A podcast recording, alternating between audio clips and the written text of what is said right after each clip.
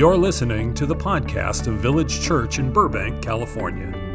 To learn more about Village Church, visit our website at villagechurchburbank.org. We hope you enjoy today's message.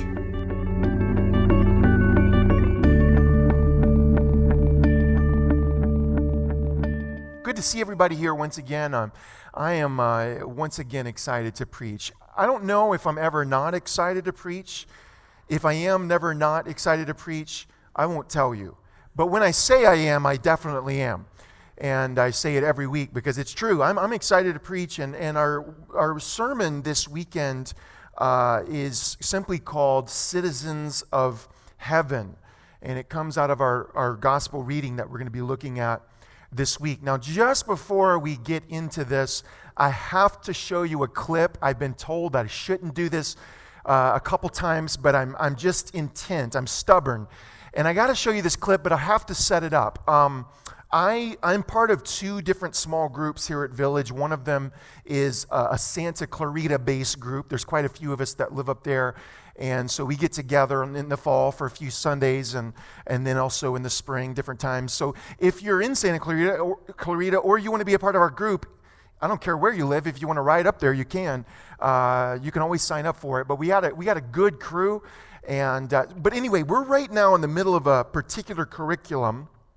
And part of the curriculum is it shows us every week. We watch like four or five different short clips from all these different Jesus movies, Jesus films from, from decades past, going back to the silent film era.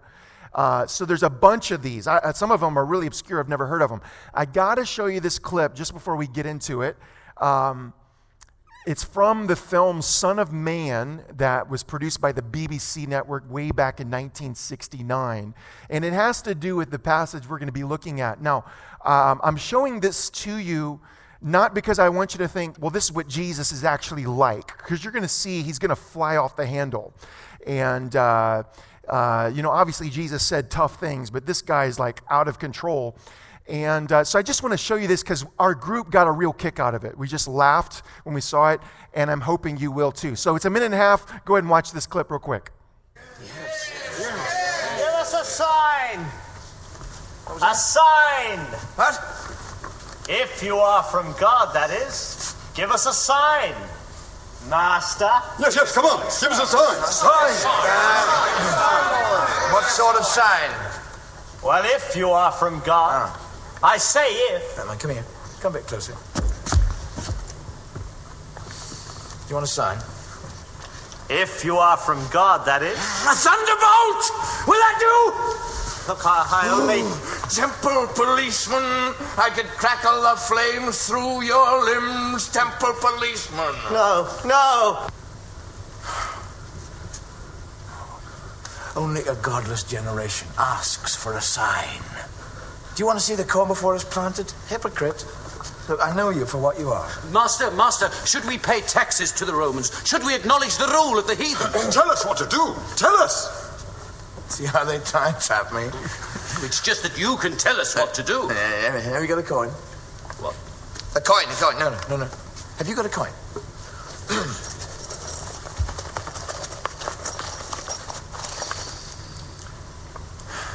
and whose head is that on the coin? Caesar's. Well, now you give to Caesar what belongs to Caesar. And you give to God what belongs to God. And shut up! Yes.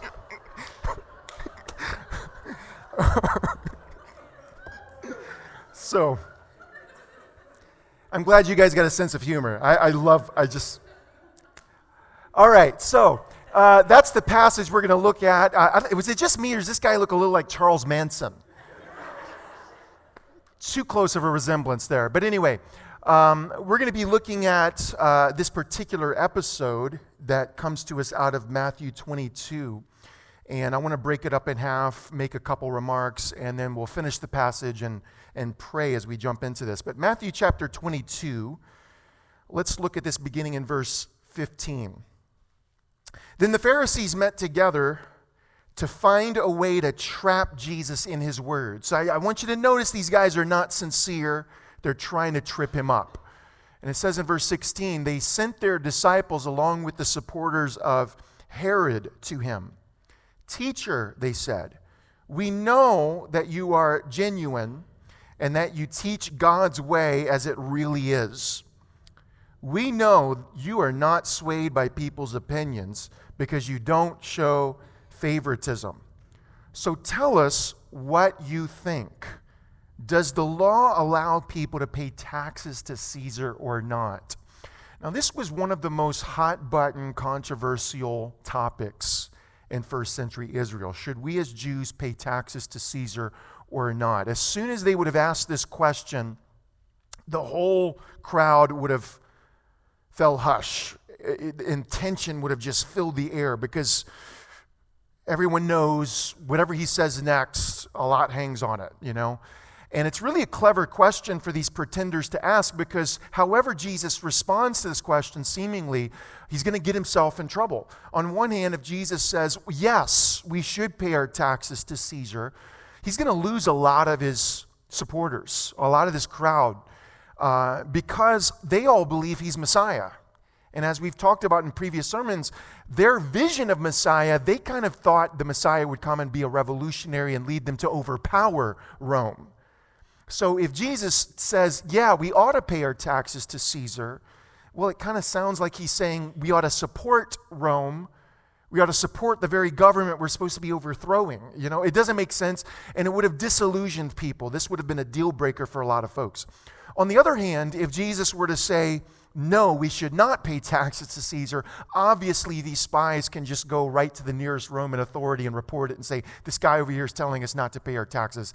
And then he's going to get himself into real trouble. So it seems like no matter what Jesus does here, uh, they have him backed into a corner and it's going to really hurt him. So, what is poor Jesus going to do? Well, it turns out Jesus is pretty smart. And as he always does, he finds a way out of their trap. So let's look how he responds in verse 18. Knowing their evil motives, Jesus replied, Why do you test me, you hypocrites? Show me the coin used to pay the tax. And they brought him a denarius, which was just a normal copper coin in the first century. He says, Whose image and inscription is this? He asked. And of course, every coin had the imprint of Caesar. And they said, Caesar's, they replied. Then he said, Give to Caesar what belongs to Caesar, and to God what belongs to God. When they heard this, they were astonished and they departed. Let's pause and pray. Now, Lord, as we dive into this story with our, not just our intellect, but as we surrender our entire being to you in this moment, Lord, I pray that we would apprehend whatever message you want us to receive. Sweep aside every disruption, every interruption, every distraction to divine communication. And we invite you, Lord, including myself, we invite you, Lord, to speak to the very core of our being and challenge us. Challenge us to become faithful in our ongoing lives and in our ongoing worship unto you in Jesus' name. Amen. I want to show you a picture of a Roman denarius from this era of the first century. This is precisely the same coin uh, or a similar coin. This is. Uh, this looks like Augustus Caesar. I'm not judging it on the image, but just looking, you could see Augustus on the left side of the, the coin, but this is the kind of coin that would have been referred to in this story. And uh, you'll notice that it bears the image of Caesar, as every Roman coin would have bared uh, Caesar's image. It was kind of a common way of uh, spreading Roman propaganda, letting people know who's in charge. Like, yeah, this may be your money, but we actually own it all. Everything belongs to us. And so it's a form of Roman propaganda. They would stamp each and every one of these coins with the, the Roman emperor's image on it. And there's a couple things that I want you to know about this. Number one, and, and it's important if we're going to interpret this correctly. Number one, you need to know that to a devout Jew in the first century, this is idolatrous. Uh, it, it's, a, it's a violation of the second commandment that we're not to make graven images of ourselves. And so every devout Jew in the first century would have viewed this as an example of idolatry. By the way, this is why they have money changers in the temple. You read about that episode where Jesus overturns money changing tables. Well, the whole reason they had money changing tables is because of this. You know, let's say that uh, there's a pilgrim from up in Galilee who wants to come down to Jerusalem for uh, Passover. Well, if you're going to take part in Passover, you've got to have a lamb to sacrifice. Well, it's kind of inconvenient, as you can imagine, to bring a lamb all the way from Galilee to Jerusalem. So, for that reason, uh, during seasons like Passover, there would have been places nearby the temple where you could purchase a lamb. But they didn't want to fool with this kind of coinage. I mean, it just seems kind of weird to submit one of these idolatrous coins to pay for a sacrifice. And uh, so they had money changing tables where you could take your Roman coinage and change it over into temple shekels, and that way they could avoid that whole uh, dilemma of conscience. So, to first century Jews, devout Jews, this kind of thing, this is the height of idolatry and, and arrogance, really. But the other thing, and the more important thing that you need to know, is that all Jews, like us today, all Jews in the first century believed that we as human beings, we uniquely bear the image of God. We bear, Yahweh has stamped his image upon us. And so Jesus holds up this coin. What he's doing, he's saying, Are we Jews who believe that we all bear God's image? Are we really going to fight and divide over this political issue of how much of this idolatrous metal we're supposed to keep? If it's got Caesar's image, as far as I'm concerned, give it all to him. But the question we need to be concerned with is are we giving to God what bears his image? And that is our entire being. Are we giving to God our entire self? It's a genius answer that really subverts the whole question and, and shames the people who are asking it. But here's, what I, here's where I want us to go here with this tonight. This episode illustrates to us, once again, that Jesus did not come to settle all of our political questions and resolve all of our political disputes. Now, politics is very important, I believe. Because what is politics? Politics is the arrangement by which we as human beings dwell together as a society. Do you think God's concerned about that? I think He is. I think God's deeply concerned with how we as human beings live together as communities and societies. So it's very, very important. We'll talk even more about that uh, in a little bit. But regardless, Jesus didn't come to give us the right form of government or to give us a list, a slate of all of the right political positions. He didn't, he didn't come to give us a new and improved political regime. No, Jesus came to establish a entirely different kind of kingdom, a kingdom that is not from this world. And it doesn't look like any of the kingdoms of the world, even the best of them. And if you belong to Jesus, if you've pledged yourself to Jesus, you are a citizen of that kingdom. And it's that kingdom to which your entire allegiance belongs. I want to show you just a, a few verses from the New Testament to illustrate this theme straight out of the scriptures. In Philippians chapter 3, verse 20, look what Paul says. He says, But our citizenship is in heaven. Just notice the singular there. He doesn't say one of our citizenships is in heaven, he says our citizenship is in heaven. A couple chapters earlier in verse 27 of chapter 1, he says, Whatever happens as citizens of heaven, live in a manner worthy of the gospel of Christ Peter takes it even further when he says, Live out your time as foreigners here in reverent fear. You know, to be a foreigner is the opposite of being a citizen. We're aliens, we're immigrants in this present order. In the next chapter, he takes it even further. He says, I urge you as foreigners and exiles to abstain from sinful desires which war against your soul. An exile is someone who used to be a citizen and they got kicked out. So you see this constant theme, uh, not just here, but elsewhere throughout the New Testament. Now, most of the people listening to this sermon this weekend, whether you're in this room or, or folks who will watch or listen to it later, Most of us, if not all of us, are citizens of the United States of America. And that is your legal citizenship. And I want you to know don't go and renounce that just after you hear this sermon. Uh, the Apostle Paul was a Roman citizen, wasn't he? And in fact, he used that to his advantage when it benefited him, right? So you may have a legal citizenship of a particular nation, and all of that's fine and good. Don't give that up. But what you do need to know from the New Testament witness is that your true citizenship is in the realm of God. And as far as God's concerned, you and I are actually foreigners and exiles living in this land. And we are to think that way, we are to live that way. We are to march to the beat of a different drummer because we belong to a different kingdom and a different king and a different Lord. To say Jesus is Lord and to make Jesus Lord means he's the Lord over everything. And if Jesus is Lord over everything, that means he is in competition with no one else and nothing else. He said it as clearly as he could say it when he says, No one can serve two masters. People may think that we can, but, but really, you always, one of them always ends up winning out over the other one in the end. Look at what Paul says in 1 Corinthians chapter 8, verses 5 and 6.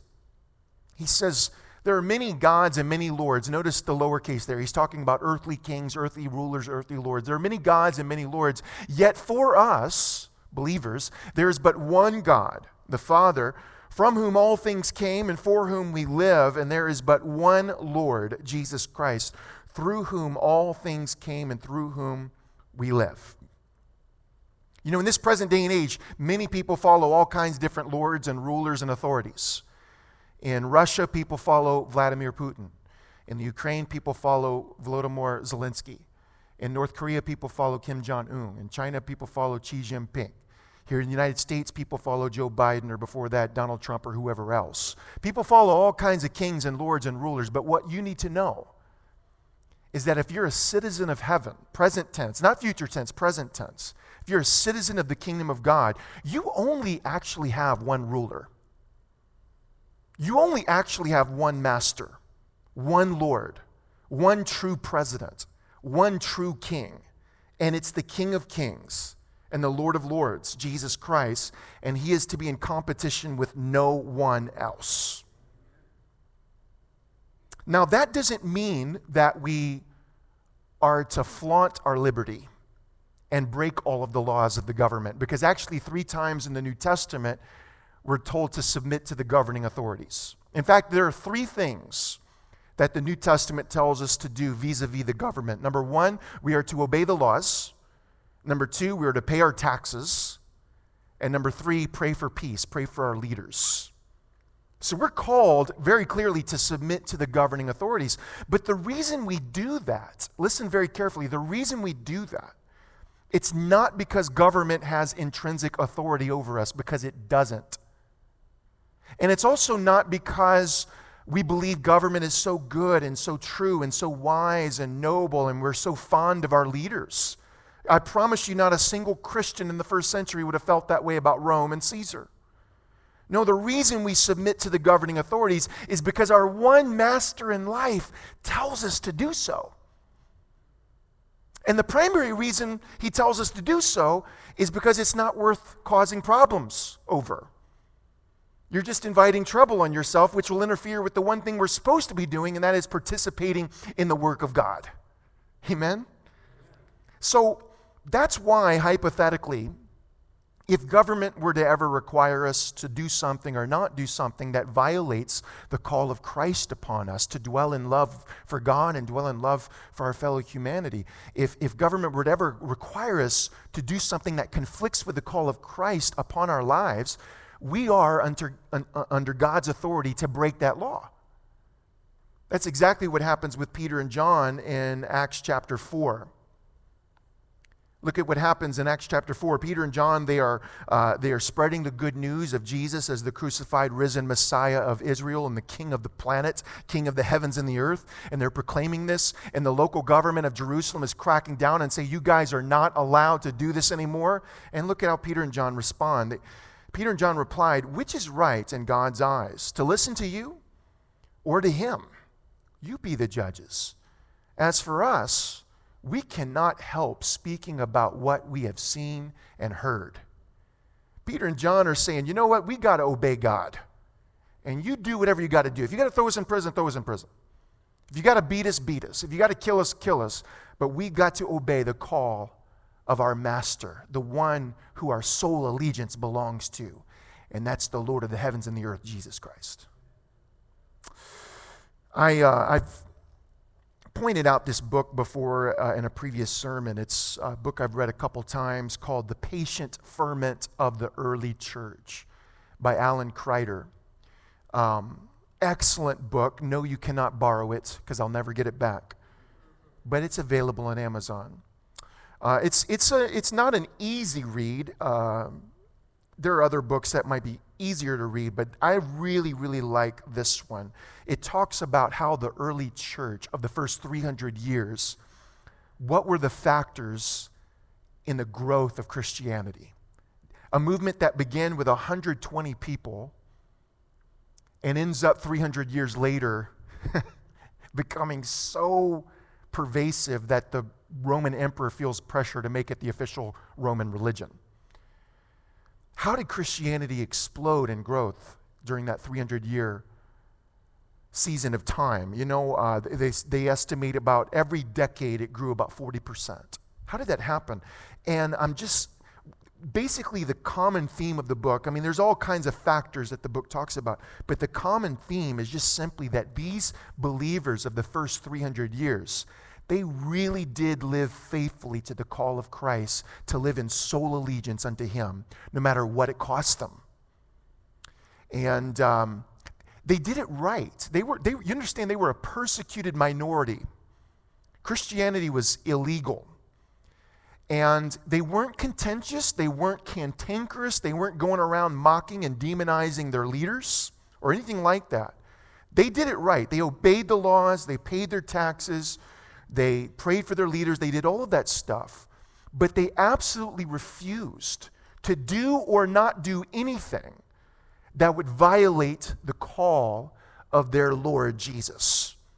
It was to Jesus that they were loyal to above anything else. And there were times when that placed really tough demands upon them. It's hard for you and I to get a grip on this because we live in a free society. But I'll just give you a couple examples. I could give you numerous examples. I'll just give you a couple examples. For one thing, there were seasons during those that um, era of history. There were seasons in which emperor worship was enforced throughout the empire, where every single person, with a few, with some exceptions, but Christians were not an exception.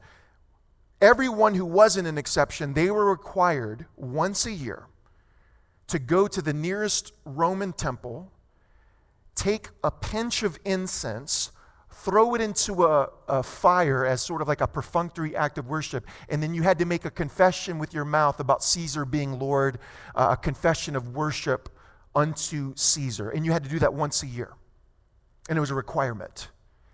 And the early Christians, by and large, said no, because that would violate our allegiance to Christ. You, you understand how easy it would have been for them to rationalize this and say, man, it's once a year. Let's just go through the motions. We could say it with our mouths and not mean it with our hearts. That would have been so easy. It would have taken all of the pressure off.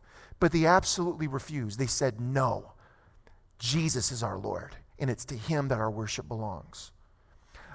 Another example, and this would have been much more um, challenging on a daily basis, would have been participating in trade guilds.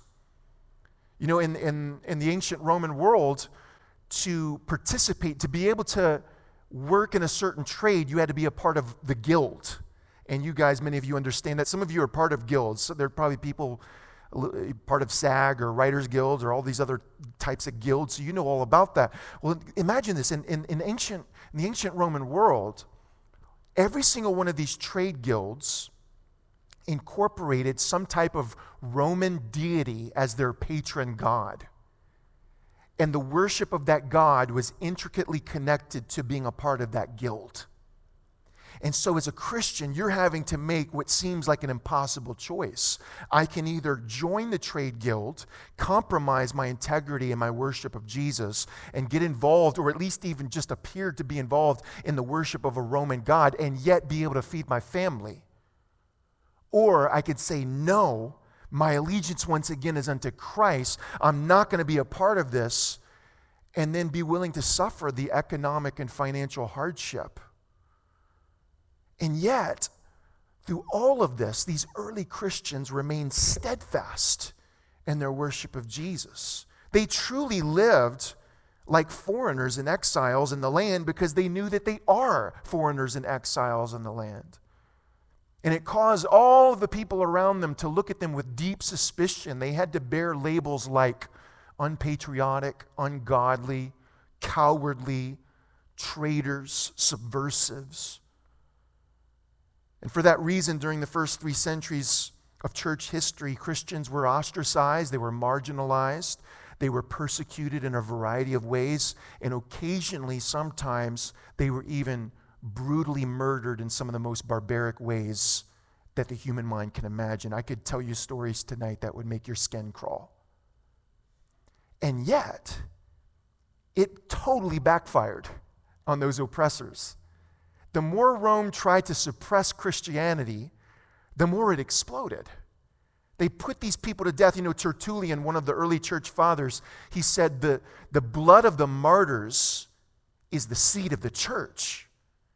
The more people self sacrificially uh, give themselves to the pattern of the cross, even in their own brutal death, the more the world around them takes notice and says, who are these people and why are they doing this? This is different. These people know something. They've encountered something I've never encountered. And it inspired awe and wonder, and it drew people into the mystery of the cross and Christianity. And Christianity exploded as a result.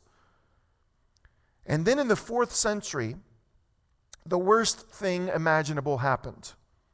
And that is Christianity became popular so popular that the Roman Emperor Constantine claims that he has a vision. And in this vision, it combined Christianity with nationalistic violence, the first time that had ever happened. And Constantine says that this vision is from God. And sadly, a lot of Christian leaders agreed with him. And so Constantine legalizes Christianity, and then the very next year, he makes Christianity the official religion of the Roman Empire, thereby making it illegal to not be a Christian. In the very next year, Christians put their first pagan to death. And on and on and on it goes. I'm not going to recount all of the sordid, ugly, nasty history of, of the church. I know some, some people don't necessarily like to talk about that, but we've got to learn from our history because if we don't learn from history, we're doomed to repeat it. Now, the truth is, let me say this throughout all of the ugliness and nastiness, there was always a strand of faithful Christians, however few they were, who truly did embody this Jesus looking, countercultural, radical kingdom. But whenever and wherever Christianity became co opted by the agenda of the state, whether we're talking about ancient Rome or imperialist Russia or Nazi Germany. Because you know, a third of the German churches went along with Hitler and became cheerleaders of Nazi socialism. Whenever and wherever that's happened, to whatever degree, Christianity loses its beauty, it loses its distinctiveness, it loses Christ and it becomes just another ugly version of the kingdom of the world. The craziest thing is that after the 14th century, and to some extent before that, what you have largely is Christians killing other Christians in the name of the state. What's wrong with that picture? Christians slaughtering other Christians, sometimes doing it in the name of Jesus. And if you think that's too absurd to be true, just remember that every year, once a year, we as Americans celebrate one group of Christians overpowering another group of Christians every 4th of July. Now, I'm proud to be American. I don't want to be anything else. I'm glad I'm not British. And I'm sure the British are glad they're not Americans. So, yay, go red, white, and blue, go USA. Let's all pop fireworks after church. I'm all about it. But can we just agree? Can we just agree that there's nothing Christian about Christians killing other Christians? No matter what the reason is. That's, that's, that's just nuts. It's absurd. But that's what you get when people ignore Jesus' teaching that you cannot serve two masters. Never forget you are foreigners and exiles living in this land. And your true citizenship is heaven. Therefore, don't get too comfortable in this present order. Don't blend in too easily. Now, none of that is to say that we should not be engaged politically. Quite the contrary. I believe Christians have the right, just like everybody else, to contend in the public marketplace for those ideas that we believe makes for a healthy society. Absolutely. And the primary way we do that, not the only way, but the primary way we do that is we embody that alternative society within our own community, within our church and local churches just like this. We embody what society can look like under the reign of Christ. The world ought to be able to look at a local church like ours and say, that's what healthy relationships can look like. That's how the needs of the poor can be met with compassion. That's what the absence of racism looks like. That's how people can engage in business with integrity. Hello. That's how reconciliation takes place when people have failed one another. And on and on it goes. The, the, the, society around us ought to look at the church and say, How beautiful! How awe inspiring! How wonderful! I want to be a part of that. It's Sermon on the Mount Christianity. And that's why Jesus is able to say, to the degree that we're living out the values of the Sermon on the Mount, he's able to say, You are the light of the world. Don't hide your light under the bush, let it shine. Because this dark world needs some light. And the only light they're going to find is in Christ and the Christ who, who we bear in our lives.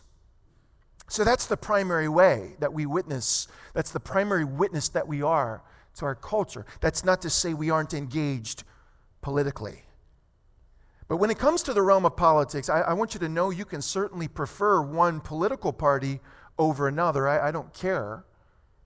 But don't forget that your one allegiance is not to any particular party or system, because we don't follow the donkey, we don't follow the elephant, we follow the lamb. Your sole allegiance has got to be to the King of Kings and the Lord of Lords, the President of Presidents, Jesus Christ. Because the day's going to come, remember this, the day's going to come when America and every other nation, when democracy and every other system, when Democrats and Republicans, every other party, and when the presidency and every other office, it's going to come to nothing. It's all going to fade away. It's transitory, it's fleeting. But the kingdom of God and our Lord Jesus Christ rule and reign forever. Put all your eggs in that basket and never divide or compromise your loyalty to the one and only one who is truly Lord and the one and the only one who is truly deserving. Give to God what is God's, and that is your entire self. Amen? All right, stand with me. Thank you for listening to today's message. To learn more about Village Church, visit our website at villagechurchburbank.org.